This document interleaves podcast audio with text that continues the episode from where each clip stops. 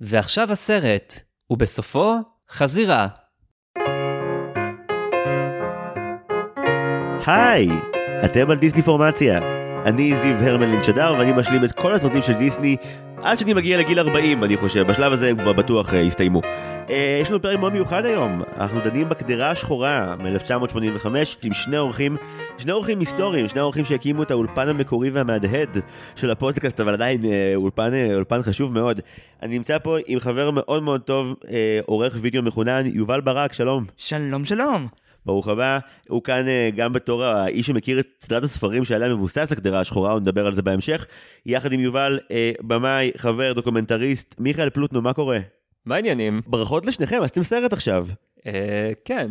עשיתם סרט סנטר, מיכאל צילם במשך חודשים ילדי סנטר, אה, ועשה מזה סרט דוקומנטרי. יובל ערך, נכון? כן, ערך, ו... הסרט כבר רץ בכמה פסטיבלים קטנים. וואי, היינו במה זה מלא פסטיבלים, זה שקר. ככה משווקים סרט. אני מתעכב על זה לא רק כדי להרים לכם על הסרט, אני מתעכב על זה כי אני חושב שזה מאוד רלוונטי, כי הקדרה השחורה הוא סרט שעוסק בילד סנטר, שהוא הגיבור שלו, אז נראה לי שזה אחלה זמן אה, לדון בנושא הזה. אבל רגע, אה, חובות לפני אה, הנאות. תשמע, מה זה ילד סנטר? כאילו... ילד שרוצה להיות אה, גיבור הכי שבעולם, הייתי אומר. ילד בלתי נסבל שחושב שמגיע לו יותר ממה שמגיע לו באמת. לגמרי, והוא איכשהו גם משיג את זה. אנחנו נדבר על זה בהרחבה, אבל קודם כל, אה, נתבקשתם אה, לענות על השאלון המהיר, אה, מעולם לא עשינו את זה בפונקציה של טיפול זוגי, אז מיד נגלה בחומרת המצב. אבל יאללה, השאלון המהיר על שם סתיו צימרמן פולק, יובל אתה מוכן? אמ, אני מוכן ומזומן. מיכאל אתה מוכן? כן, אני מוכן. אוקיי, השאלון המהיר על שם סתיו צימרמן פולק, מתחילים, שאלה ראשונה, יובלי, top three שלך של סרטי דיסני. אוקיי, ספציפית זה ה top three שכרגע רשומים לי. שאל אותי מחר וזה יהיה אחרת. אוקיי. אמ, אלאדין, כי רובין וויליאמס, באמת. אמ, לילו וסטיץ', והרקולס. קלאסי עד הסוף, אתה אומר. אה, כן, קלאסי עד הסוף. קלאסי עם hint של אה, של שנות האלפיים. כן, לילו וסטיץ' שם כדי לסמן את, ה, את הטעם הספציפי, שהוא כאילו, תן לי הרבה הומור, תן לי הרבה רגש, אני רוצה את הכל בכמויות גדולות. כן, ועכשיו אני חושב על זה, כשרשמתי את זה פעם, כשרשמתי את- הדברים האלה פעם ראשונה, היה שם גם הקיסר נפל על הראש. שהוא אה, הוא pump של הומור, אבל הרגש הוא כזה תבלין, נראה לי. כן, הוא הרבה יותר buddy comedy מאשר תנו לי את כל הרגשות. כן, הוא, הוא סרט המסע הקומי האולטימטיבי של דיסני. אה, אוקיי, בחירות מעולות, מיכאל top three? אה, גם לא באיזשהו סדר מסוים, אבל אה, זוטופיה, שזה באמת סרט שראיתי בקולנוע והלסת שלי הייתה על הרצפה כל הזמן, אתה מבין? בגלל זה זה כאילו, ככה, ככה זה הולך. אה, הרקולס, כי זה כאילו פשוט, אה, זה the best. תראה, גם מקודם אמרת לי, שאלתי אם אפשר פיקסאר, אמרת לי שאסור, אז, אבל עדיין, אבל לי מותר, אז... אה, אבל אני לא הולך להכניס סרט של פיקסאר, כי אני לא מעל כל האנשים, אז uh, אני גם אגיד שמולן, כי גם זה סוג של the best. רגע, כל ה buildup הזה אפילו הולך להגיד לי איזה סרט פיקסר, רצית להגיד והרסתי לך? מפלצות בע"מ. אני מאשר לך לומר אותו בשלישייה שלך. לגמרי מפלצות בע"מ, הסרט פיקסאר הכי טוב. אה, אני רואה, יש לי מסורת, אני רואה אותו בכל יום כיפור. מה? כן. כאילו, אני מכיר מסורות של סרטים, כאילו אני, לי יש מסורת של לראות את אה, נסיך מצרים כל פסח, אבל ביום כיפור את מפלצות בע"מ זה מעניין. למרות שאני יכול להבין את ההיגיון, כי כאילו אה, סאלי ומייק מתחילים כחוטאים שכאילו העבודה שלהם היא בעצם אה, להסב סבל ובכך אה, לגרוף נקודות והם לומדים את הלקח החשוב ביותר שדרך אה, עבודה שתכליתה היא הנאה ושמחה משיגים, העולם, העולם משיג אפילו יותר אנרגיה. זיו, תראה, הם לא חוטאים, הם בורג קטן במערכת. או, הסנגור הגיע. הם מתפכחים, הם לא חוטאים. טוב, טוב, אנחנו לא יכולים להגיד עכשיו על כל סרט כי יש לנו מלא, מלא שאלות ואנחנו כן, מלא כן. אנשים. סבבה, אבל תשובות מעולות של שניכם, כל הכבוד, אני מאשר את אה, מפלצות בעם. מעניין שהיחידי ששניכם הסכמתם עליו זה הרקולס, אבל אה, אבל כאמור, לא נריב עכשיו. כי זה- ה-the best, מה אני אגיד לך? אה, טוב, שאלה שנייה, שאלה שנייה. אה, אוקיי, שיר של דיסני שיותר אנשים צריכים לזמזם במקלחת, בגלל שאתם שניים, אה, אתם לא עונים במילים רק בשירה. כן, מי שרוצה להתחיל בבקשה. No chance, no way, I won't say it, no, no. וננסה לש- לשיר את, את, את כל התפקידים. וואי, זה, זה קשוח. אוקיי. שייני, טידה דידה דה דה דה דה דה דה דה, טידה דידה דידה דה דה, shiny, טידה דידה דידה, ככה באמת אפשר לזמזם את זה במקלחת. יפה, שאלה שלישית. אה, סרט של דיסני שהוא יותר underrated בעיניכם? אה, ג'יימס והאפרסק הענקי, שזה דרך אגב מבית היוצר של אה, הסיוט שלפני חג המולד. אה, של, אה, של הנרי סליק. אגב, זה מצחיק שאתה אומר ג'יימס והאפרסק הענקי, כי זה, בעיקרון זה ג'יימס והאפרסק הענק, אבל כילד גם אני זכרתי שקוראים לו ג'יימס והאפרסק הענקי, כי זה איך שילד היה מתאר את האפרסק הזה. זהו, בדיוק, הוא פשוט ענקי. אה, של הנרי זלק, כן. ויובל, מה שלך? כוכב המטמון, שבאמת, סרט הרפתקאות כל כך כיף, ו- ו- וכאילו אחד מהטייקים היפים שלהם לספר הגדות בפתיחה. האמת שכוכב המטמון זה אחד הסרטים הראשונים שראינו בהסכת הזה, וכאילו אני זוכר שהוא אה, הוא היה כל כך שונה מכל מה שתפסתי לגבי דיסני, הוא היה אכזרי, הוא היה אלים, האנימציה בו הייתה יפייפייה, הוא היה מגובב כמו הסרט שנדון בו היום בהרבה יותר מדי sidekicks, היה, היה עניין. אנחנו עוד נגיע ל sidekick ים בעוד שאלה. אה, אוקיי, יפה מאוד, אז אני לא אעכב אותנו. אוקיי, שאלה רביעית, דמות של דיסני שהיה מוטב אילו היו מוחקים אותה מהנצח של האנושות לצמיתות. אלזה, לא האדם הראשון שאומר את זה פה, אני חושב. תהרגו אותי. אה, זה לא האדם הראשון, יפה, אז אתם יכולים להרוג את האדם הראשון. אני... אה, מה אתה מקריב אורחים אחרים? תהרגו אותם, לא אותי, הם- אה, הם אמרו את זה מקודם. אוקיי, מי, אתה רוצה שנשחרר כבר מאלזה? יובל? אמ, וואו, אני קצת לא יודע איך אני מתעלה על אלזה, אבל, אבל אה, בן, הרובוט המעצבן מכוכב המטמון, תודה רבה לך. חצי סרט שמסתדרים בלעדיו. אפשר גם את החצי השני גם. זה כמו שאם אתה אוהב את אימת הפאנטום, אתה חייב לסייג ולומר שאתה עדיין מתעב את ג'אר ג'אר. כאילו, אני אוהב את האנדר ווטר סיד, אני אוהב את המרדף אני, של הפודבי, אבל אני כאילו, אני מודע לכך שיש אוקיי, סיידקיק בלתי נסבל. אני, אתה ו- והמונדולוריאן, כאילו, מישהו צריך להסביר לך שלא אוהבים את אימת הפאנטום. כאילו כן, אבל ויזואלית יש בו רגעים ממש יפים. טוב, לא ניכנס לזה עכשיו. בסדר, בסדר. תעשה את זה ב- ב- בעונה הבאה, שאתה... אני לא מגיע לך- לסטאר וורס, הם קנו אותם בדיעבד. יגמרו לך כל הסרטים, אתה תתחיל לעשות גם סרטי מארוול, או, זה מצחיק. בחיים לא, בחיים לא. אתה יודע מה, אם ישלמו לי. אני פונה למאזינים, אם מישהו מעוניין לשלם לי סכום מגוחך של כסף ולדבר על סרטי מארוול, למרות שכבר אלף אנשים דיברו עליהם לפניי, be my guest. שאלה חמישית, בהשראת יאיר לפיד, מה הכי דיסני בעיניך, יובל? אה, נוסטלגיה לסרטים שאני לא בטוח שראיתי. מה זאת אומרת? היה לי הרבה קלטות של דיסני. הרבה. ולפני כל קלטת היה, היה קדימונים. וכן, אז היה קדימונים, זה לא היה טריילרים. אמ, היה קדימונים, ואני ממש זוכר שעד היום יש קדימונים לסרטים שאני זוכר שהיה קדימונים ואני לא זוכר אם בסוף ראיתי את הסרט האמיתי, או אני רק זוכר את, הקדמ... את הקדימון. ככה זה עם החרב באבן, לדוגמה, אני... גם אחרי שהקשבתי לפרק של- שלו. אני חושב שלא ראית את החרב באבן, אני חושב שראית את הקדרה השחורה, ופשוט בלבלו אותך, כי הם אותו fucking סרט. אה, סתם, הם לא. רגע, אה, אני אה, חייב איזו הערה, זה כאילו זה מצחיק, אבל אני חושב שלי היו קלטות של דיסני באנגלית, אז גם הקדימונים היו באנגלית והיו רלוונטיים גם לדברים של אמריקאים. אז uh, אני חושב שהסרט דיסני uh, הכי טוב שלא ראיתי, זה ה sing-along של השירי Christmas. וואו. הסרט דיסני הכי טוב שלא ראיתי. הפרומואים בהקלטות היו תמיד נורא מפתים, תמיד, גם אני יודע את זה, וכאילו אתה מרגיש שגם ראית סרטים שלא ראית, כי ראית את הפרומו שלהם 4,000 פעם. כן, כאילו אתה מכיר כבר את הפרומו יותר כמו, כמו שאתה מכיר את הסרט, כי זה תמיד היה לך את הפרומו הזה, לפני הסרט הזה, אני אפילו זוכר את, נגיד, את הפרומו של... סרטי וולט דיסני, גאים להציג! בדיוק, אני זוכר את הפרומו של טראזן, משום מה, של טרזן לפני צעצוע של סיפור 2. אוקיי, תשובה מצוינת. מיכאל? דוקטור סטרנג' 2. תסביר. ואני אסביר. כמו שאנחנו דיברנו מקודם על ה sing-along של אה, שירי Christmas של דיסני, אה, ככה שאתה יכול לראות, או נגיד בסדרות טלוויזיה שלהם, שאתה אה, רואה כל מיני דמויות שלא קשורות אחת לשנייה פתאום באותו, אה, באותו יקום, ככה בערך עובד ה multiverse של מארוול. דוקטור סטרנג' 2, אז דיסני כבר היה את ה take שלהם, זה נקרא רלף שובר את האינטרנט, וזה כן. בדיוק זה. הנה כל הדמויות שלנו, שמנו בבלנדר, קחו הכל, זה מה שאתם רוצים. בדיוק, זה כאילו Kingdom Hearts, אבל לא טוב. אוקיי, יפה מאוד, אנחנו מגיעים לשאלה האחרונה שלנו. מיכאל, טראומת ילדות שדיסני חקקו בך לנצח. הסצנה של ההזיות מפו הדוב, כן. שזה כאילו קטע שאני אני, אני רואה אותו, לפחות ראיתי אותו, לא ראיתי את פו הדב כבר די הרבה זמן, ובחלק הזה של הסרט, אני רציתי קצת לחתוך, כי אני לא הבנתי איך הדברים מתקשרים, במיוחד שזה כאילו סרט שהוא מלא מלא מלא סיפורים קצרים, כאילו. מדבר על הפרפרונים והשועלונים, או איך שלא קראו לזה? כן, לא יודע, פילים עם הזה, ופו הדב עם רובה, רובה פקק, whatever, כאילו גם... זה- זה קטע קצת creepy של פו הדב, אני כן, מסכים. פועדוב עם- פוע- פועדוב עם נשק, כאילו, זה... זה אחלה סרט, אני מאוד אהבתי. אוקיי, תשובה מצוינת, יובל? המכשפה משליגייה. לא סצנות איתה, הדמות. שאגב, זכרה אה, עולה באוויר של הקדרה השחורה לרגעים. כן, כן, גם היא וגם uh, מליפיסנט עולים שם רגע. Um, לא, אבל המכשפה ספציפית, ויש בזה מאחור... משהו מעניין מאחורי זה. בגיל 4 הייתי ביורו דיסני, uh, פריז, והיינו שם בלובי, היה שם פסל בגודל מלא של המכשפה בתוך זכוכית. לא הסכמתי לעבור לידו, הייתי עושה רדיוס מאחורי, מסביב למכשפה.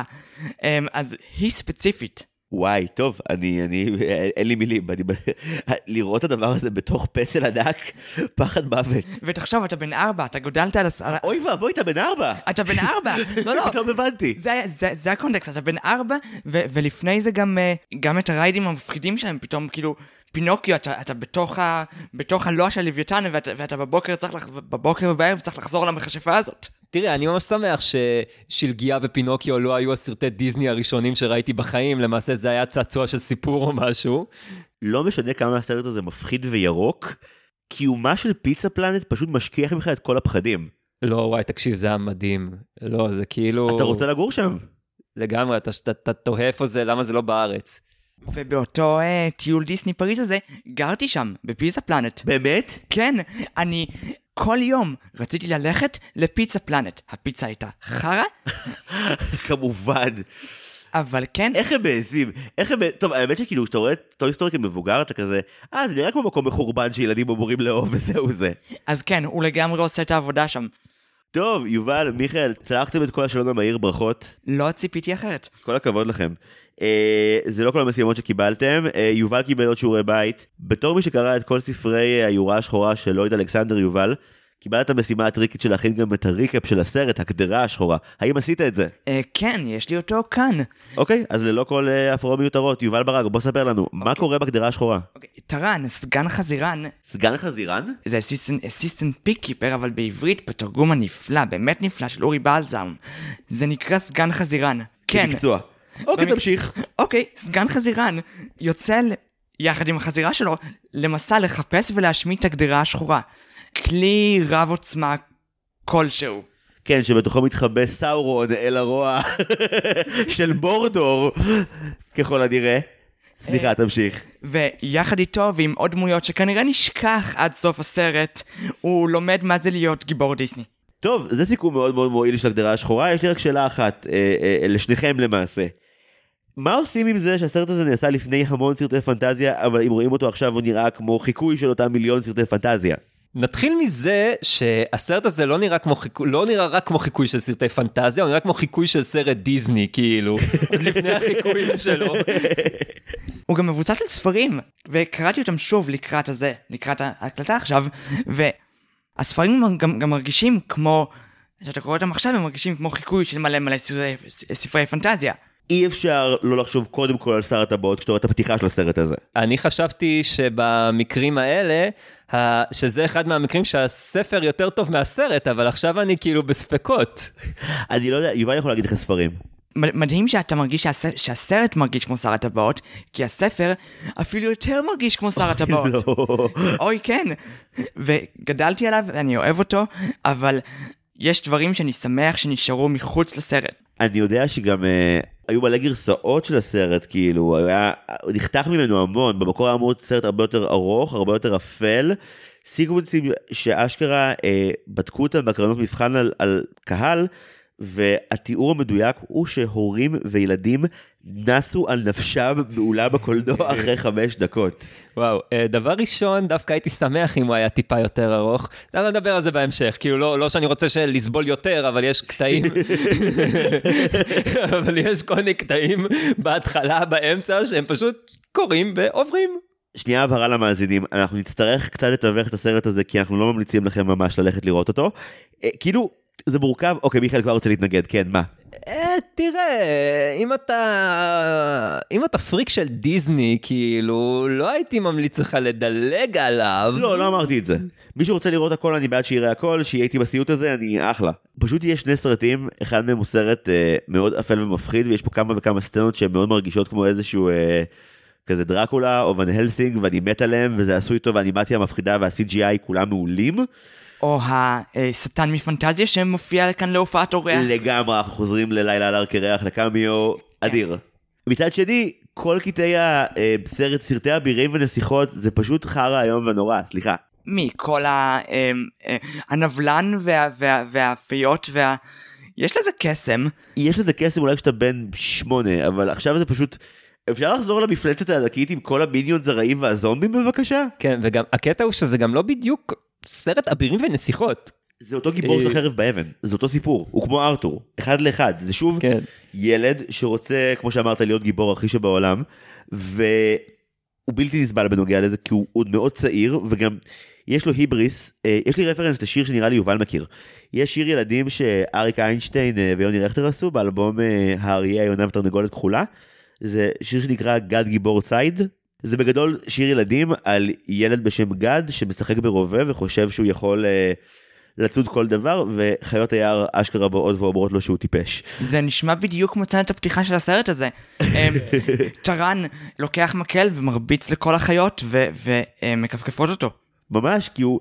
הוא קצת מזכיר את ג'ו-ג'ו רביט, מין ילד שהנחילו לו אידיאולוגיה מאוד מאוד בעייתית כלפי מהי גבורה, והוא פשוט קונה את זה. הנחילו לו, תראה, זה מה שהוא רואה בטלוויזיה, כאילו, זה לא מה שה... אבא שלו כאילו, מי, מי זה, כאילו, הד- הדולבן הזה, דול, כאילו, הוא שוליית קוסם בעצם. הוא שוליית קוסם שהוא כאילו יאני מגדל אותו. אוקיי, נגיד שזה אבא ובן אה, לצורך העניין, כאילו, האבא כל הזמן אומר לו שהוא לא גיבור, ושימשיך לטפל בחזירה, כאילו, ואתה יודע, זה משהו שהוא למד בטלוויזיה. זה לא אבא ובן. כאילו באחד מהסרטים הבאים הוא יוצא אפילו למסע לחפש מי ההורים שלו, אני... אוף, מעצבן. אמ, הוא נודניק. אמ, לא, אבל... אני אהיה הבחור הזה של... אבל בספרים זה... אבל כן, גם בספרים הוא נודניק שלא נראה בהתחלה.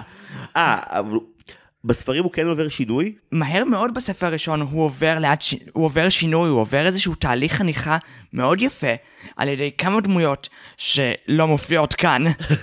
אה, זה, וזה מרגיש, זה מרגיש שלגיבור הזה אין את המנטור שיכול להפוך אותו למשהו בוגר יותר. ואז לגמרי בספר יש לו דמות מנטור, אפילו שני דמויות מנטור, שממש מעבירות אותו את, את התהליך הזה של, של להיות, סליחה, אפילו של, שלוש דמויות מנטור. כן, לספרים האלה יש, לספרים האלה יש בעיה של יותר מדי דמויות צד. הוא מתחיל, יש, אני אפילו אעשה קטע נורא ואצטט קטע מהספר. לך על זה. אה, משפט מדהים שלו בהתחלה, על שהוא חושב כאילו על גיבורים, כאילו, הבחור הזה היה פעם גיבור, כל כך קרח. כן, טוב, לפחות בסרט, כאילו, הוא עובר שינוי לא בעזרת המנטורים, אלא בעזרת uh, power of friendship. power of deus ex machina. Deus הוא היה Ex אמור למות Machina. 20 פעם וכל פעם מגיעה דמות חדשה משום מקום להציל לו את התחת. כן, תשמע, אה, פתאום אה, מגיעה החרב, פתאום אה, זה, כן. יש לי עוד תלונה אם אני יכול. אה, ישבנו פה שלושה אנשים אתמול לראות את הסרט הזה פעם ראשונה ביחד. היינו הרכב של אנשים שלא ראו אותו אף פעם. ומהרגע שכל ההתעסקות הייתה סביב זה שהוא בחור שאמור לשמור על חזירה פשוט לא הצלחנו לקחת את זה עד הסוף ברצינות. אבל זה כל כך צפוי שאח... אני מרגיש שגם ברגע שהחזירה נעלמת לו, כמובן כשהוא מפנטז לו שהוא גיבור, ברגע שהיא נעלמת לו, יש לו שם כאילו, או oh, נו, no, כל כך כאילו צ'ארלי בראון, לא- של...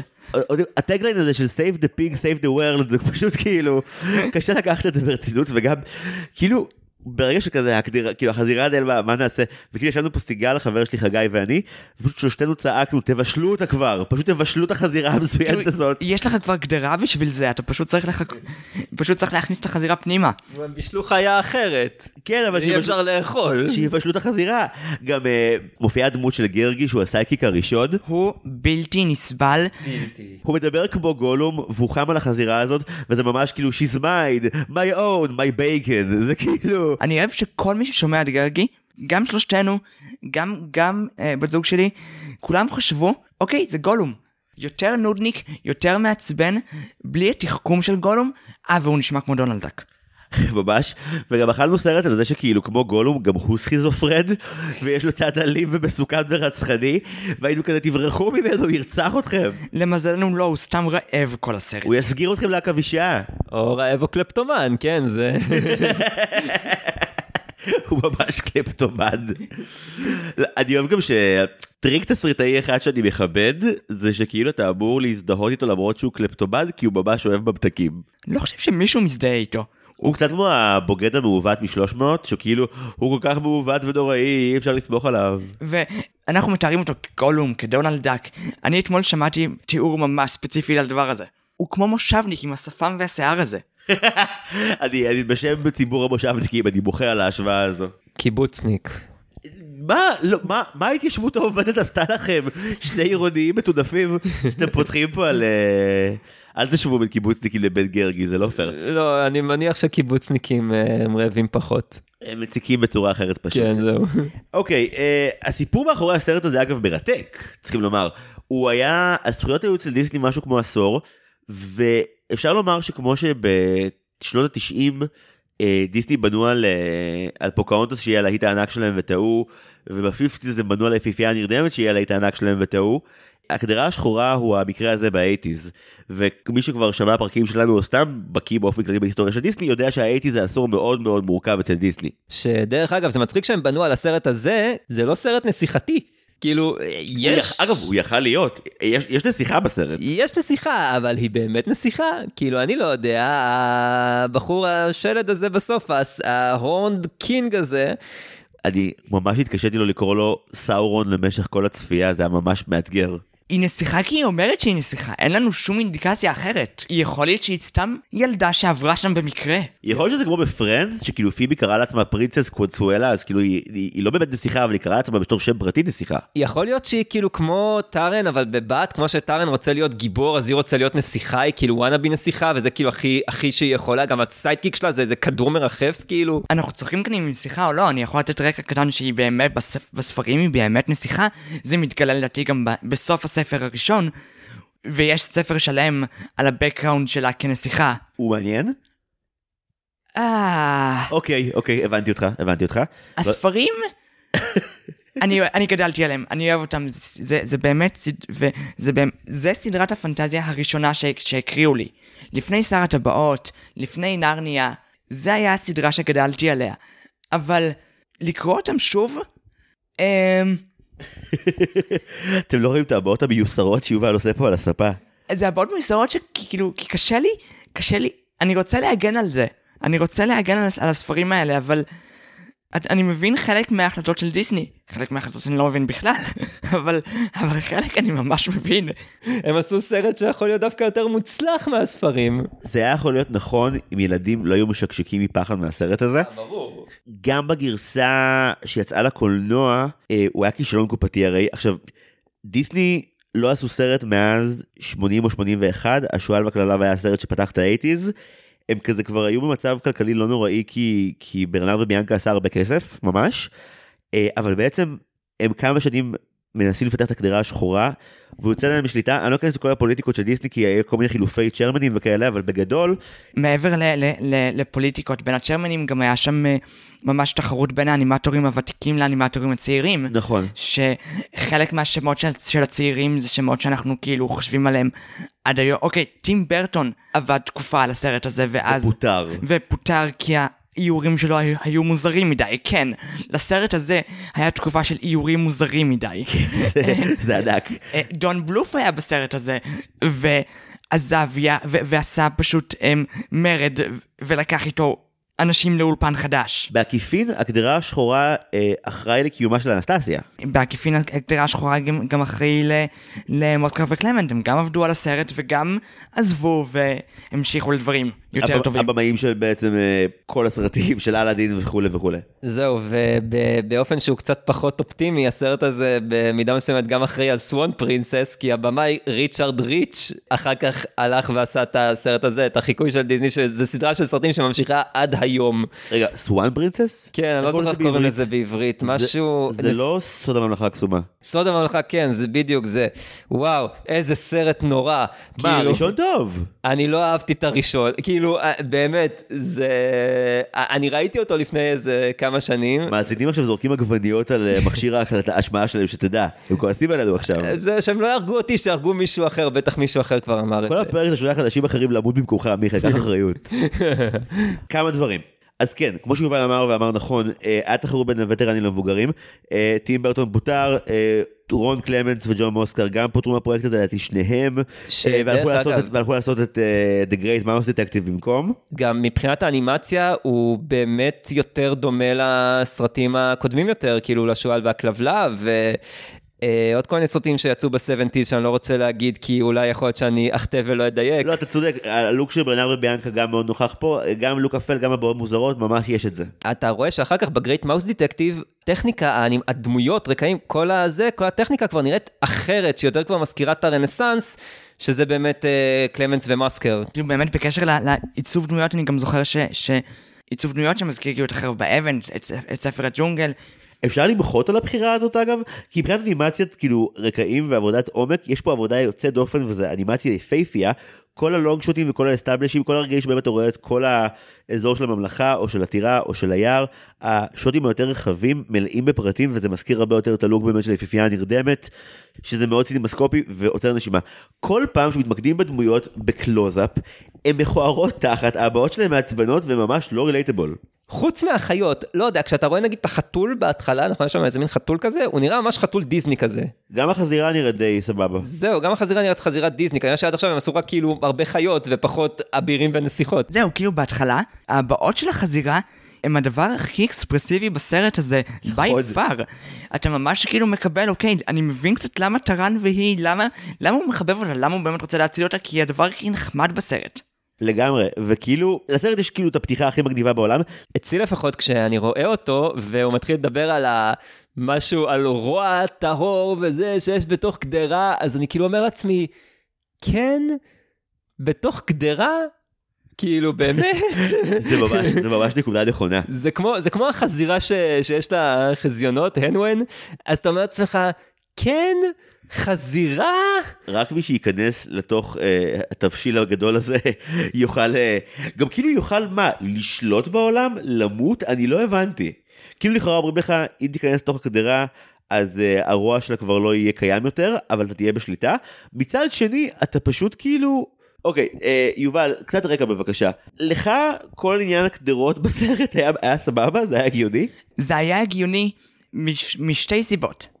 סיבה אחת, ושוב, אני אחזור על זה, אני אחזור על המשפט הזה הרבה פעמים בשיחה הזאת, אני מצטער מראש. אז סיבה אחת, דמות שלא היה בסרט. אה, כמו בשר הטבעות באיזשהו מקום, שיש לך את הרוע הגדול, שמאחוריו יש הרבה רעים קטנים, כאילו יש לך את סארון, שמתחתיו יש לך את סארומן.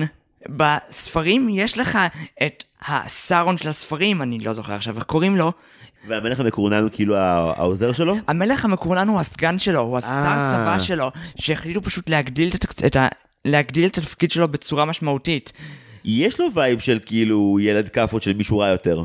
כל התפקיד שלו בספרים זה פשוט להיות מפחיד קצת, להיות מפחיד קצת. ואז למות. henchman, henchman קלאסי. נו, אז כן, אז פה הוא מפחיד הרבה, וגם מת, אבל גם הוא מת באופן, כאילו, רק נשאב לשם, והוא גם לא נשאב לשם טוב. הייתי כאילו... מצפה שיהיה מוות יותר יצירתי מאשר להיות בתוך הקדרה. זהו, לא, אתה יודע, אם נגיד, אה, איך קוראים לזה, אם נגיד טארן היה fucking לוקח אותו וזה, ואז זורק אותו לקדרה כמו, ש...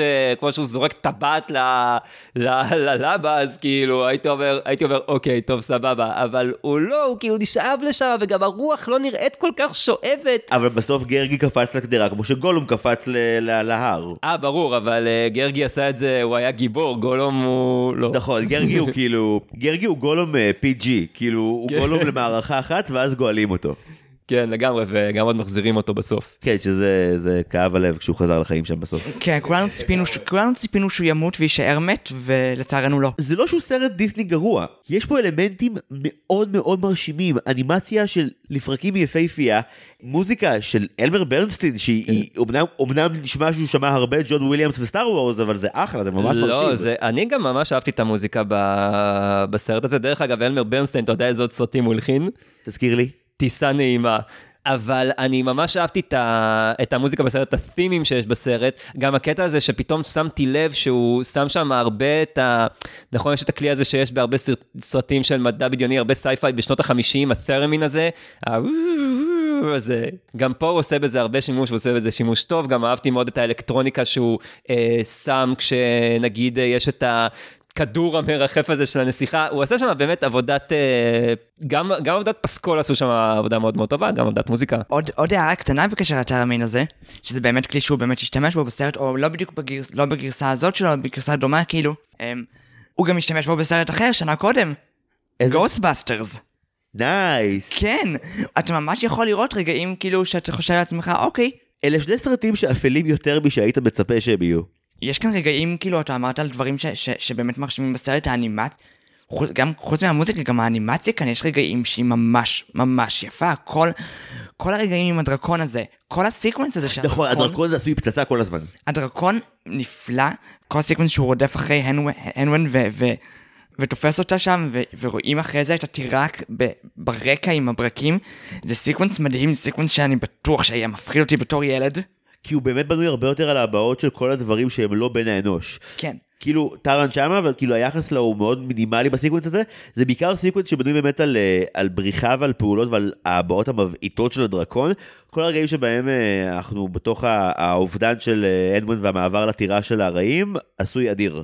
זהו, כן לגמרי. בלתי נסבל מבחינתי שאתה חצי סרט שואל את עצמך לאן זה הולך כי אתה יודע שכביכול הוא אמור להשמיט את הגדרה השחורה אבל אתה אומר לעצמך אני לא בטוח שהמסע שלו מכוון לשם כי מין א' הוא אף פעם לא אומר לעצמו אולי אני פשוט אהרוג את החזירה ואז הקונפליקט ייפתר כי אם אין חזירה אין גדרה שחורה end of story לא צריך להגיע למכשפות המפחידות של הסוף ויואו יובל זה, חשבתי עליך כל הצפייה אתמול כי כל אינטראקציית המכשפות ממש הזכירה לי את Stardust. וואו, נכון, הן אפילו, הן אפילו כמו בס- ב Stardust, הן גם חצי, אה, בשלב מסוים הן הופכות להיות רוח, ואתה תוהה מאיפה זה מגיע. אני קיוויתי שאם התסריטאי של Stardust ייקח את המושכות על הקדרה השחורה, כל הסרט יהיה פשוט מסע כפרי מצחיק, אבל הבעיה העיקרית זה שבמקום גיבור relatable הגיבור שלך הוא שמוק, והמכשפות שהן דווקא ממש אה, כן תוספת נאה לסרט מגיעות ממש מאוחר מדי. אם כבר יש לי שתי הערות להגיד על זה, אה, מבין כל הרימייקים של ה live action שדיסני עושים, לזה הם צריכים לעשות רימייק live action. חד משמעית. כי אם באמת יהיה לזה רימייק live action, הוא יהיה באמת הסרט פנטזיה שהוא היה אמור להיות. אה, ודבר שני, באמת מה שאמרת מקודם, זה אחד הדברים שבאמת הכי הפריעו לי בסרט, שהוא פשוט, קורים בו דברים שעוברים יותר מדי מהר. אה, כאילו יש לך את הפתיחה. ואתה קצת מכיר את הדמות שלך, אתה קצת מכיר את החזירה שלך, וישר הקוסם אומר לו, אתה חייב להגיע לחזירה כי יש איזה מין רוע, בלה בלה בלה בלה בלה, אז אתה חייב ללכת לשם ולא לצאת מהמקום הזה, מהבקתה הזאת עד שאני אגיד לך לצאת. ואז פתאום עוברים לטירה, ואז פתאום הוא בכלא, ובכלא הוא פוגש את, את החברים, את, את החברים שלו למסע, ואז פתאום קורים הרבה דברים שהם אז פתאום. נכון, כאילו. נכון לגמרי. זהו, זה בעיה, זה בעיה בסרט. הרבה מהדברים כאן לא קורים בגלל טארן, הם קורים לטארן. אני שוב אהיה הבחור הזה, אבל בספר, אני נורא אוהב את התפקיד הזה כאן. Um, בגלל שכאן הוא לא באמת עובר שום, שום התפתחות, שום מסע חניכה. כל ההחלטות שקור, שקורות כאן בסרט, פתאום, בלי סיבה, בספרים הן קורות כי טארן החליט משהו. יכול להיות. ואז הוא, הוא החליט לא נכון, אבל הוא החליט ואז זה קרה. מה שמציב אותנו בפני קונפליקט, כי לכאורה, טארן מספיק בלתי נסבל בסרט הזה, גם בלי שהוא יעשה עוד טעויות ממה שהוא גם ככה עושה. אגב, עוד משהו שמתקשר לזה, כאילו, אתה יודע, גם בסרט טארן עושה כל מיני דברים מטופשים שהוא, לא בכלל, שהוא בכלל לא היה צריך לעשות, ואם הוא לא היה עושה אותם, הם לא היו קורים. אה, וגם טוב שהם לא היו קורים. ובסוף, בסוף, בסוף, אחרי כל הדברים המטופשים האלה, שגם מי שמציל את המצב, דרך אגב, זה, ה, אה, זה הזמר נודד הזה. אה, שהוא עושה את העסקה שמחזירה את גורגי, אה, בסוף בסוף רואים את הקוסם מסתכל בגיגית של דמבלדור על טארן ואומר לו, you did well. אני גם כאילו, כזה, אתה יכול להיכנס אליה כמו להגיגית, זה עובד ככה? לא, אתה רק צופה מהצד. לא, זה לא עובד ככה, גם ראינו את זה בסרט, ברגע שג'ון הרט בא אה, המ- המלך החצי המלך המקורנן, לא יודע, אה, ברגע שהוא, ברגע שהוא בא לגיגית, אה, כשהחזירה הזאת היא שותה ממנה במערך חזיונות, אה, המים נשפכים עליו והוא נשרף מזה, אז כנראה שזה מים שורפים. אני אחזור, אני אחזור רגע אחורה לכל ההחלטות המטופשות המטופשות של טארן. הבעיה כאן בסרט שהוא עושה מלא, קוראים לו דברים והוא לא באמת לומד מזה. לא ברור מה יותר קשה, העניין של ה... לא מקבל החלטה ואז דברים קורים סתם, או מקבל החלטה מפגרת כל חמש שניות. סיגל שראתה את הסרט אתמול, היטיבה ל- לומר מה שאתה אמרת יובל, ואמרה, זה נראה כמעט כאילו כל הסיפור הזה היה נפתר הרבה יותר מהר אם טארן לא היה חלק ממנו. כן, טארן הוא לא, ולפחות כאן, הוא לא דמות משמעותית. הוא דמות מפריעה, הוא הגורגי של הסרט. הוא הגרגי האמיתי של הוא- הסרט. ולפחות לפחות בספרים הוא לומד מהטעויות שלו, ואתה ממש רואה אותו לומד מהטעויות, מנסה להיות יותר חכם או יותר, או פחות, אה, פחות חמום מוח, פחות רוצה להיות גיבור. לפחות מקבל איזושהי אחריות. כאן כאילו, יש איזה רגע, יש כאילו ניסיון לגרום לנו לחשוב שהוא עובר את המהלך הזה כשהוא נותן להם את החרב ואומר כזה לא, אני לא צריך להיות גיבור, אבל הוא לא מרוויח את זה באמת. הוא לא מרוויח את זה באמת, ויותר מזה, אתה חש תחושה מעיקה לאורך כל הצפייה, שאתה עד לחוויית גבורה מאוד לא נוחה, לא מיטבית, וכשבסוף גם כאילו גרגי אונס אותו להתנשק עם הנסיכה, אתה אומר לעצמך כאילו, אפילו טארן מרגיש שהוא לא הרוויח את הנשיקה הזו ביושר. כן, למרות ש... טוב, זה, זה לא היה סרט של דיסני בלי זה, אה, דבר ראשון. אה, דבר... בלי שמישהו אונס מישהי להתנשק באייטיז, זה ובת הים הקטנה. בלי, רציתי להגיד בלי נשיקה, אבל אפשר גם להסתכל על זה, אפשר גם להגיד את זה ככה. ב eighties נשיקות בדיסני קורות אך ורק בכפייה, מיכאל, אף פעם לא ברצון. רק ב... רק. תראה, הסרט הזה לא היה סרט לדיסני בלי קצת כמו שמנופוביה, אה, לרגעים. או בכלל, תשמע, המיזוגניה בסרט הזה, כאילו, מה זה מיזוגניה? עד עכשיו הוא היה די סבבה, לא יודע, יש נסיכה וזה, והיא, לא יודע, יש לה כדור מעופף. והיא על? הספקטרום ככל והיא על. הספקטרום. ממש. למה? זה דווקא, אתה יודע, זה diversity, זה ייצוג. היא כאילו חכמה, אבל היא מוצגת כטיפשה כל הסרט, זה נורא מוזר. כן. אה, נכון, לא נסיכת דיסני, בגלל זה היא לא נסיכת דיסני. off נס- canon, off canon לחלוטין. לגמרי, היא, היא נסיכה, בסדר, אתה יכול להגיד לה, אתה יכול להגיד שהיא נסיכת דיסני, אבל היא פחות נסיכת דיסני מאשר, מאשר אנסטסיה, כאילו. אבל אתה גם לא יכול להגיד שזה רק בגלל שהיא לא שרה, כי נגיד, גם מרידה לא שרה, ועדיין שמו אותה בתוך ה franchise. וזה בכלל פיקסאר. נכון. אוקיי, קצת קשה לי, אנחנו כאן שלושה גברים מדברים על, מדברים על פמיניזם. מה, מה הבעיה בזה? בנים צריך לדבר על פמיניזם כל הזמן. אוקיי, נכון, את, אתם אומרים מיזוגניה. אני לא יודע אם אני לגמרי מסכים. אתה חושב שהיא הוצגה בצורה חיובית? אוקיי, בהתחלה, בהתחלה, לא. בהתחלה שכאילו המשפט השני שלה לדעתי זה אוי כל כך קיוויתי שמישהו יותר מוצלח ממך יבוא ויציל אותי מהמקום הזה. וואי, זה, זה היה קורע, הקטע הזה. כאילו, זה גם נכון, כאילו, זה גם אומר משהו על הדמות, אה, הדמות הזה, וזה גם אומר משהו על החברת הלא יוצלחים שיש שם. אבל כאילו, למה את כלואה פה? אה, כי היא כאילו ניסתה ולא הצליחה לנבא את הדבר. אחרי שהם בורחים יש איזו אינטראקציה בין טארן לבינה שהיא די מעמידה אותו במקום כאילו מה אתה קורא לי ילדה קטנה. אתה, אוקיי, אני, יש בזה משהו. נראה לי שאולי מה שמפריע לי זה לא איך הדיאלוגים שלה כתובים ומה הטיעונים שלה, כמו השלב המאוחר בטירוף שבו היא הגיעה בסרט, והעובדה שהיא האישה היחידה, וגם בסופו של דבר, כאילו, היא צריכה לקבל את הגיבור הזה בתור מושא אהבה, למרות שזה ממש לא טבעי ולא כדרך הטבע כאן. מרגיש שהם ממש ניסו לתת לה איזושהי עצמאות בשלב המאוחר מאוד שזה מגיע וזה לא עובד להם כי כאילו זה היה צריך להתחיל לדעתי זה היה צריך להתחיל מהרגע שהוא פוגש אותה מה ששוב קורה בספר מרגע שהוא פוגש אותה בספר היא מחטיפה לו פיזית ומילולית של כאילו שתוק מה אתה קורא לי ילדה קטנה הוא לומד לכבד אותה שזה יפה וכאן הוא לא באמת לומד שום דבר זה, זה הבעיה שלי. אתה לא אמור לקבל אותה עד הסוף כמישהי שצריך לקחת ברצינות, אם הגיבור בשום שלב לא לומד לקחת אותה ברצינות, חוץ מהרגעים שבהם היא מצליחה להרתיע אותו באמצעות אה, טיעוניה המשכנעים. הוא לא באמת לוקח אותו ברצינות, נראה שגם הנבלן, אחת הסיבות שהסרט הזה הוא בלאגן אה, של טון ושל סגנון ושל מה קורה פה עכשיו, זה כי בשלב מסוים היו לו ארבעה במאים שונים, ומי שניסה לתווך בין הבמאים האלה זה המפיק של היפה והחיה. כאילו היה כאוס מוחלט שמה, והסיבה היא כי לא רצו בהתחלה לפטר אף אחד למרות שפיטרו כל הזמן אנשים, גם היה תופעה שבתקופה של העבודה על הקדרה השחורה, אנשים מסתובבים בדיסני ולפעמים רואים כאילו פשוט על השולחן שלהם סלילים שלמים של כזה סיקוונסי אנימציה שהם ציירו לסרט, שפשוט הבמאים זרקו החוצה. ו- literally זרקו אותם החוצה מהארכיון בקטע של אנחנו לא רוצים אותם פה יותר אף פעם. אחד מהאנימטורים, לדעתי זה האנימטור שעבד גם עם טים ברטון באותו, בסרט הזה, כאילו שאל את הבמאי, אוקיי, מתי אתה הולך לפטר אותי? זה- וזה לא קרה. אני מבין את את החשש שלו, זה היה חשש מאוד אה, אמין בתקופתו. אתם מכירים את הגרסה שכמעט יצאה ב-1990? דיסני ניסו לא. לשקר לקהל שלהם ולהוציא את הסרט הזה שוב בתור, אה, אני לא זוכר את הכותרת המדויקת, סליחה מראש, אבל זה משהו כמו אה, טרן והחרב הקסומה או טרן והמסע המדהים. אה, ככה היה התרגום של זה בעברית, ככה קראו לזה בעברית, לא קראו לזה הגדרה השחורה, קראו לזה טרן ומשהו. כי מישהו טרן אמר, וגדירת הקסם או משהו. אולי ילדים קטנים לא ירצו לראות סרט שמתחיל ב-The Black משהו. תראה, זה גם אחד מסרטי הדיסני שלקח לו כל כך הרבה זמן לצאת בווידאו. רק באמת, באמת רק בשנות ה-90 הוא באמת יצא, ב, יצא בקלטות וידאו, ואני חושב שאולי אפילו עוד אין לו, אין לו DVD. אני, כל מה שיגיע ל... אוקיי, למי שלא צפה ומשום מה עדיין מאזין לנו, אחרי שבשלב מסוים הם טובעים במערבולת כי תירוץ עלילתי קלוש כלשהו שקשור בבחור שלא יודע לטפל מערבולת, הם מגיעים מתחת לים, ואז יש מין אה, מעין דובוני אכפת לי, אבל בכדורים זוהרים style טינקרבל, שהם בכלל נראים כמו הגמדים משלגיה, מאוד מבלבל.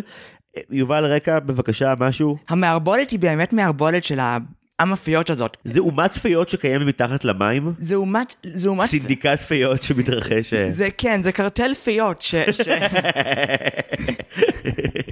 Breaking Bad, אבל במקום אה, מקסיקנים עם כדורי אור זוהרים. שאם אתה מתקרב יותר מדי הם רוצים אותך בתוך, בתוך המקום ולא מחוץ למקום, זה טיעון אמיתי בספר. זה דווקא זה, זה שיט שנשמע לי כמו לא רגיוני של פיות רעות. כן, אה, והמלך שם בספר הרבה יותר, הרבה יותר אנטי, המלך רוצה שם בספר לכלוא אותם שם, לא לתת להם לצאת. יש מוטיב חוזר בסרט הזה עם דמויות משנה שבורחות באמצע כשהן אמורות לבוא לעזור. כן, גרגי עושה את זה פעמיים. זה ממש, אה, האמת, זה דברים שאהבתי. אהבתי קטעים שבהם אנשים מתנהגים בצורה יותר הגיונית לאופי הנלוז של בני אדם כמו שהוא באמת, זה מאוד לא נפוץ בסרטי דיסני. כן, כנראה בשביל לקדם את הסיפור, זה מה שצריך לעשות, לברוח באמצע. כן, זה קורה הרבה. גם כאילו גרגי באמת, בבריחה השנייה אתה כבר כזה, קאמן, כאילו, לא עברת כבר תהליך. הוא עבר תהליך, הוא נשאר בחוץ, כמו חצי מהסרט הזה, שנשאר בחוץ. אני חושב שהסרט הזה היה עובד יותר טוב עכשיו, אם הוא היה סדרת טלוויזיה. כי אחת מהבעיות בסרט הזה, ושוב, זה מתקשר לספר, סליחה, אם לא הזכרתי אז עכשיו, ואני אומר ספר, זה טעות. זה שני ספרים. דיסני לקחו את הספר הראשון בסדרה שנקרא ספר השלושה, אמ, ואת הספר השני בסדרה שנקרא היורה השחורה, ושילבו אותם ביחד. אז בגלל זה גם יש תחושה באמצע הסרט שכאילו עברת להתעסק בדברים אחרים לגמרי שהם לא העניין. הספר הראשון הוא החיפוש אחרי הנוון, אחרי החזירה. זה ה quest. הספר השני זה, אוקיי, צריך להשמיד את הקדרה השחורה. אוקיי, בוא- זה מסביר הרבה יותר למה הסרט מרגיש שהמסע בו לא כל כך ברור. הספר, הספר השני, ברמת ה cast, וברמת כאילו המהלכים העלילתיים, הספר השני זה שר הטבעות. הבנתי אותך. אנסמבל שלם של דמויות שיוצאות, זה כאילו, זה חבורת הטבעת par excellence, שיוצ... כולל הדמות של בורימיר, שכאילו אחרי זה מנסה לבגוד בהם ו... ולקחת את הקדרה. לעצמו. שפה זה יהיה tricky, זו קדרה מאוד גדולה. בספר השני יש שם שלושת גיבורינו האמיצים, סוחבים ביער קדרה. אוי, איזה פרק בסדרה שאני אשמח לצפות בו. הם פשוט שלושתם סוחבים את הסיר המטומטם הזה ביער, וזה הכל. ואז הלא בורימיר לוקח את הקדרה לעצמו ובורח. ואז יש, תופסים... יש לו בריצה? איך הוא, איך הוא מבריח את הדבר לו- הזה? יש לו סוס והם נורא עייפים. זה יותר גרוע, כי הייתי בטוח שגורגי גונב את הגדרה הזאת לעצמו. לא, היה מקבל קילה. זה... לא, לא, אמ, ב- ב- בספר הוא לוקח את הקדרה לעצמו, ואז נכלא על ידי מלך סוטר שם, שגם כן בוגד בהם ורוצה את הקדרה לעצמו. אתה מבין למה אני לא מסתדר עם ספרי פנטזיה? סליחה לכל מי שמקשיב, באמת. אני רוצה, אני רוצה לתת לזה צ'אנס. ואז תמיד יש... זה הרי לא רק אה, היורה השחורה והקדרה השחורה אשמים בזה, גם שר הטבעות. הם הולכים באזור היער, יש מפלצת מותאמת לאזור היער. הם הולכים בים, היי, יש מפלצת במים. כוס אימא שלכם, כאילו, לא, לא. הם הולכים סתם באוויר החשוף, יש מפלצת שמגיעה מהאוויר. היית רוצה מפלצת של יער במים? לא, אולי, אולי זו הבעיה שלי עם הספרים האלה. הבעיה בספרים האלה, שכאילו, הסרט החליט לצמצם כאן, לחתוך כאן דמויות, לחתוך כאן קווי עלילה, אני לא יודע אם זה עבד לטובתו של הסרט, לרעתו של הספר. הוא חתך כאן מלא דמויות שהן לא מיותרות, אבל הן מיותרות לעלילה שהסרט סיפר. יש את כל החלק האחרון, שאני מניח שהוא יותר נאמן לספר, שזה פשוט כל העניין של ה... מי ינצח הטובים או הרעים, כזה הקדרה פתוחה, יש כבר כזה איזה אסון שמתחיל לקרות, המתים מתחילים לקום לחיים כמו שהמלך המקורנן רוצה, ואז כאילו יש את השאלה של מי יקריב את עצמו ויקפוץ לתוך הקדרה השחורה ויציל את היום. אז כן, אז בספר זה לא קורה ככה, זה נורא מצחיק. אז בספר, הבוגד התורן לוקח את הקדרה, בורח, ואז נכלא על ידי הבוגד התורן השני. אמ, ואז מבין את הטעות שלו, מחליט לכפר על מעשיו, וקופץ בעצמו לקדרה. אה, כלומר מהלך רגשי עם payoff וקתרזיס. כן, מי היה בעביד? לא, לא, בספר יש לך מהלך רגשי, pay-off, קתרזיס, הבוגד התורן הוא דמות שבאמת טרן והוא ממש לא מסתדרים ביחד, שניהם חמומי מוח גדולים, וטרן לא סובל אותו, ויש לך שם ממש מהלך יפה ביניהם, של כאילו, של טוב, אנחנו מבינים שאנחנו צריכים לכבד את אחד השני. המוסר השכל שם, שנאמר על ידי הדמות הם, מנטור של טרן, שלא קיימת כאן, הוא אומר כזה, הוא לפחות קיבל את הכבוד ש... שהוא כל כך רצה לחפש אחריו, ומת. אני חושב שגם כאן כשגרגי רוצה לקפוץ, עדיין היה בי חלק שחשב, לא, אני מעדיף שלא תקפוץ, כי... לא יודע, כאילו, אתה מעצבן, אבל ההשמדה שלך הרגישה לי קצת מופרזת. ואז שטרן אומר, לא, אני אקפוץ, זה כזה, כן, אוקיי. נכון. זה יכול להיות סוף סביר לסרט הזה. כאילו, אתה, אתה קצת מצפה שאולי, אוקיי, אולי זה יהיה הלקח שטרן צריך ללמוד. כן, אני- תמות. פשוט תמות כבר. אוי, זיו, כל כך אפל מצדך, אני באתי להגיד, כן, אולי ככה אני צריך להיות גיבור ול, ולעשות... ולקחת אחריות על מעשיי. לא, כצופה, אני פשוט מאוד מעוניין שהגיבור הזה ימות ויפנה את הבמה לדמויות יותר נסבלות. אם אה, להוסיף חטא על פשע, אה, אז כשהוא לא מת והמכשפות הציעו לו את החרב בסוף בתור העסקה, באמת אמרתי לעצמי, למה שלא תיקח את החרב? טוב שהגעת לזה. כל ה showdown עם המכשפות, הוא עושה איתם דיל כזה. הוא אומר, אני אתן לכם את החרב שלי, בסוף אחרי שכל המשא ומתן כושל, והם יביאו את הקדרה. סבבה. אוקיי, הוא מקבל את הקדרה והן אומרות לעצמן, אה, אנחנו עדיין נבוא ונזמבר אותו עם החרב שהוא הביא לנו, אז זה לא משנה. ואז הם הם מקבלים את הקדרה, המכשפות כאילו רק אומרות להם מין כזה, אה, מה שלא ידעתם זה שמישהו חייב להתאבד בתוך הקדרה כדי שזה יע- יעבוד ואז הרוע יפסיק. ואז אתה אומר לעצמך, רגע, אז הן באות לפרק אותו עם החרב או לא? אני כבר לא הבנתי מה הן רוצות לעשות שם. לא הבנתי כל כך את העסקה שלהן, במיוחד שאתה יודע, אתה מצפה ממש שאחרי זה הם יגידו לו, "אה, טוב, סבבה, קח את קח הקדרה, ואז הם יגידו לו, לא, אבל פספסת משהו, זה בעצם שלנו, ואז הוא כאילו הפסיד מכל הכיוונים. העסקה הזאת לא ברורה גם כי הוא נותן להם את החרב, מה הם יעשו עם החרב גם? ב Stardust, סליחה שאני חוזר לזה, כאילו יש היגיון בכזה, אוקיי, הם ייקחו את הכוכב והן יהיו צעירות שוב, הבנתי מה יוצא להם מזה. אבל אתם מכשפות, אתם מנצחות אנשים באמצעות כשפים, אתם צריכות חרב? הן הופכות אנשים למח... ל... ל... לקרפדות, לכיף. הן רוצות כאילו להתחיל לדקור את, הח- את הצפרדעים שלהם עם החרב? זה, זה לא ברור.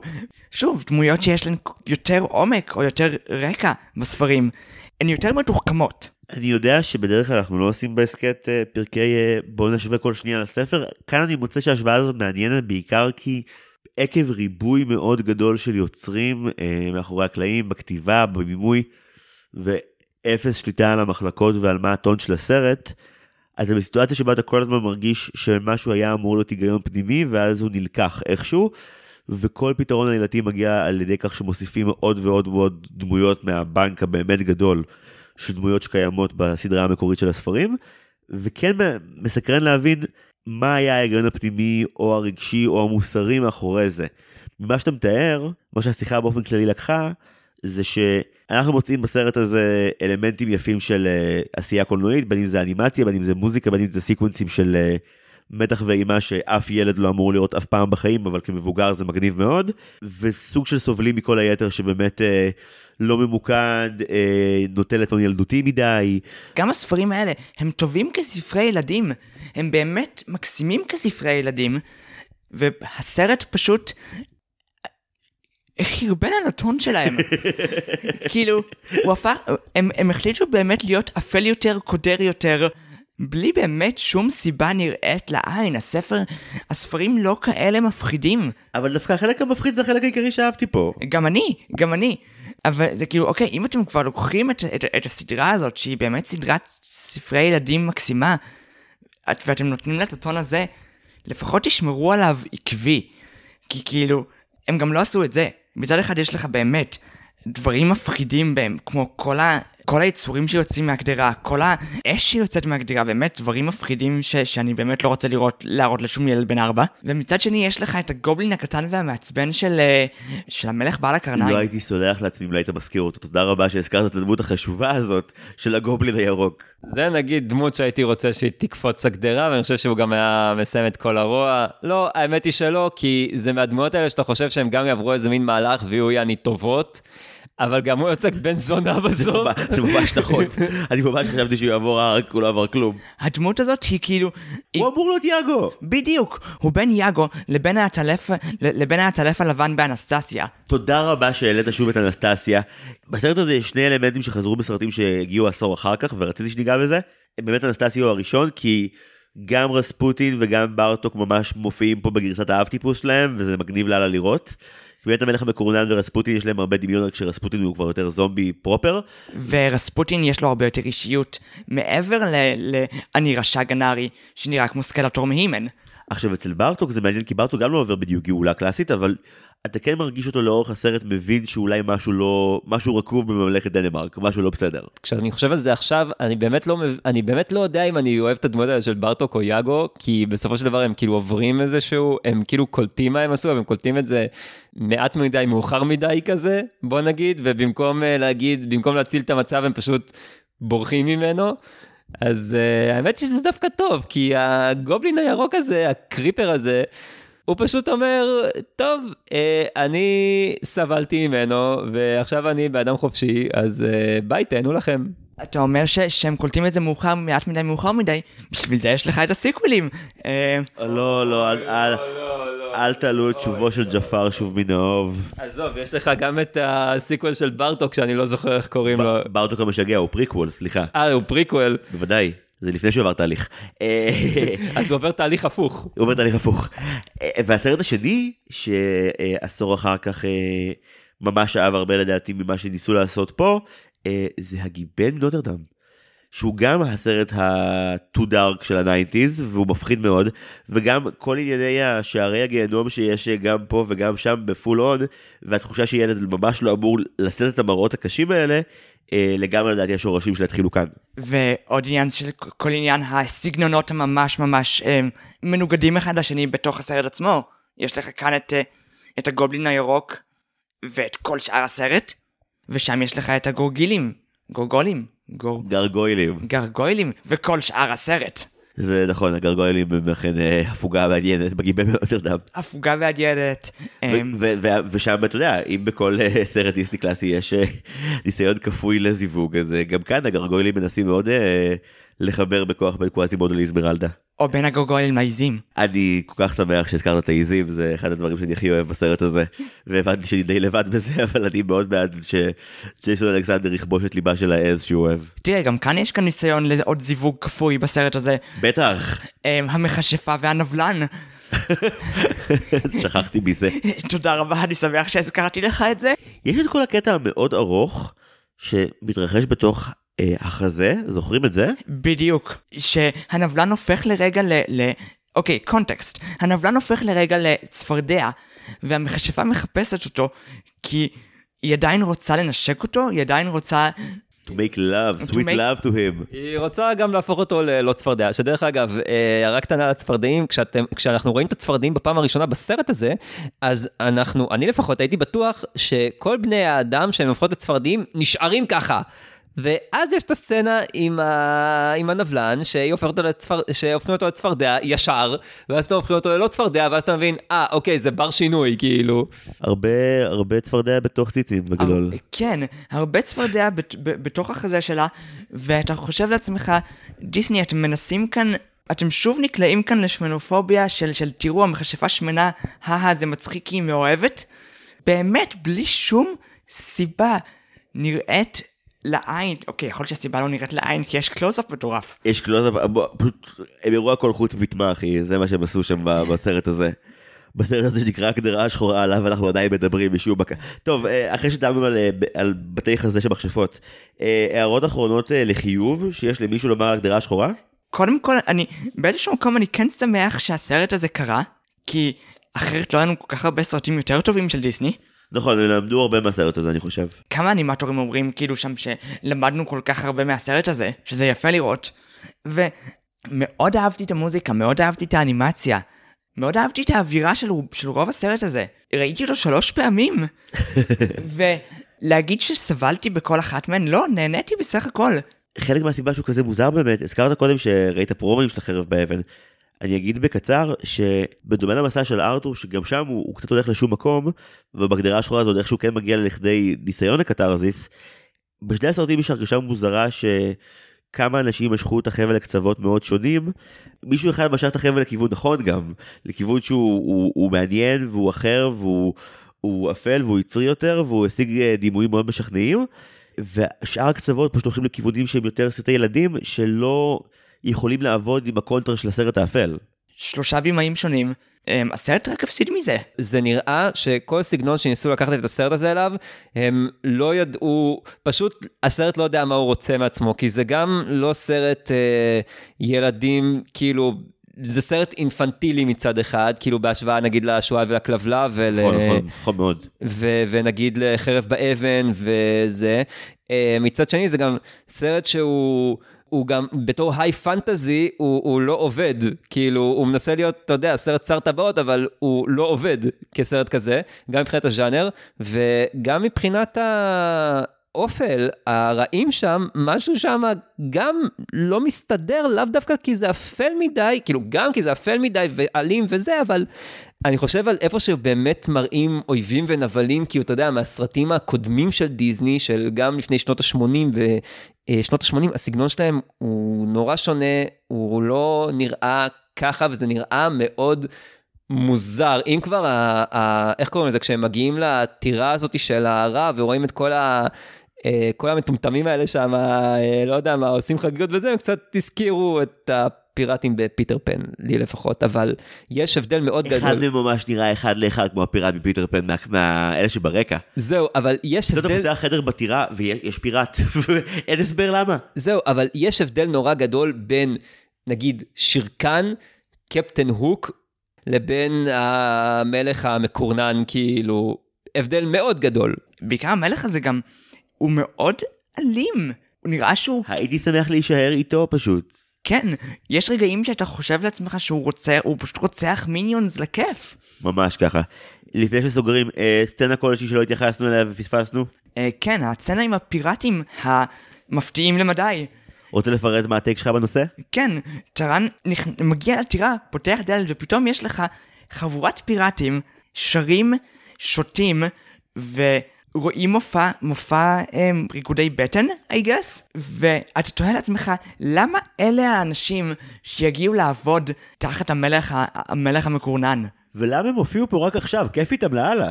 כן, הייתי רוצה עוד מהם, ואז הם נעלמים לך מהר מדי וטרן חוזר, ואתה חושב לעצמך, אוף. אבל אז הם גם תופסים אותו ביער.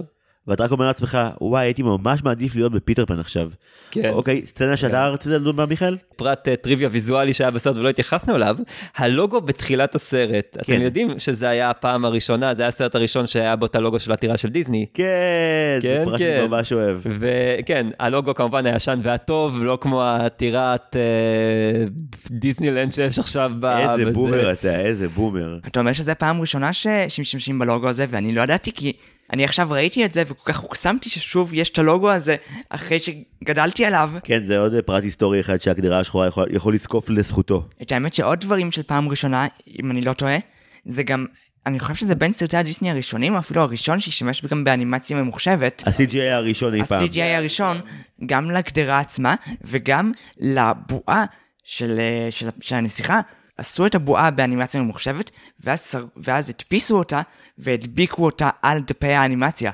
אני הבנתי שגם ביחס לזה, עוד טריק שהם עשו באנימציה שהיה ממש מגניב, הם החזירו את מצלמת האנימציה שלא השתמשו בה מאז היפיפייה הנרדמת. נכון. כדי להשיג אפקט של ממש אה, עומק ומפלסים שונים בתוך הטירה. כל זה שוב כאמור עומד לגמרי לזכותם. באמת רואים שהם השקיעו באנימציה הזאת. חבל כל כך שזה הסרט ש... שמלווה אותה. אבל נראה לי שאם צריך לסכם במשפט אחד הגדרה השחורה, זה באמת אה, כישלון עצום מלא בהישגים קטנים. כישלון עצום מלא בהישגים קטנים, שאחר כך גם השפיע על כל הרנסאנס שבא אחר כך. עזוב שנייה את הבמאים יוצרים וזה, אבל טכנולוגיה וזה, וגם הלוגו של הטירה שמופיע, כאילו עד אז היה כתוב בואנה ויסטה, או וולט דיסני פרזנטס, או משהו כזה. אוקיי, מילים אחרונות? Uh, הסרט הזה יותר טוב בצפייה שנייה. חבל שהוא לא סדרה. חבל שצפיתי בו. בסדר, אבל כל אחד ואיך שהוא חווה את האירוע הזה. אם זה יהיה live action, אני כאילו חוזר לראות דיסני בקולנוע. זה יהיה נורא מצחיק אם הם יעשו אותו כ live action, אבל עם שירים. וואו, כן. לגמרי. שיר האהבה של uh, טארן והנסיכה עוד a long way, עוד... אני מתחרט. אם, כבר, אם כבר שירי אהבה, מילה אחרונה לסיום. כל כך ציפיתי שהפיות יתחילו לשיר. לא רק ציפיתי שהם ישירו, ציפיתי שזה, ש, ש, ש, שישירו את uh, We Can Fly מפיטר פן. כולל האבק פיות שמראים לך את... Uh... היית מת. אני רציתי לראות פיטר פן בס, ב, בסוף הסרט. טוב, אולי זה מה שנעשה עכשיו, אנחנו נראה פיטר פן. עדיף. טוב, אוקיי, oh my god, אנחנו מסיימים את זה. יובל, מיכאל, ממש תודה רבה שבאתם לפה. תודה רבה. תודה שהזמנת. אם מישהו רוצה, ואני ממליץ בחום לצפות בסרט סנטר, אה, שיפנה ליובל ומיכאל דרך הערוצים המקובלים, הם עורכים הקרנות אה, לילדי סנטר וגם למבוגרים לפעמים. כן. סיכמתי יפה? כן, כן, כן, סיכמת יפה, זה, בערך מה שאנחנו עושים. נהדר, כמה תודות, תודה רבה לכל מי שעוזר לנו עם ההסכת הזה, תודה רבה לנועם טבצ'ניקוב המלחין שלנו, לטל סולומון ורדי המעצב שלנו, למחלקת התחקיר המונה את סיגל צחורי ואוריה אורן יוסף. ולאחראית השיווק שלנו שיובל אוהב לומר את השם שלה, תאמר את זה? סתיו צימרמן פולק. יופי של טמפו.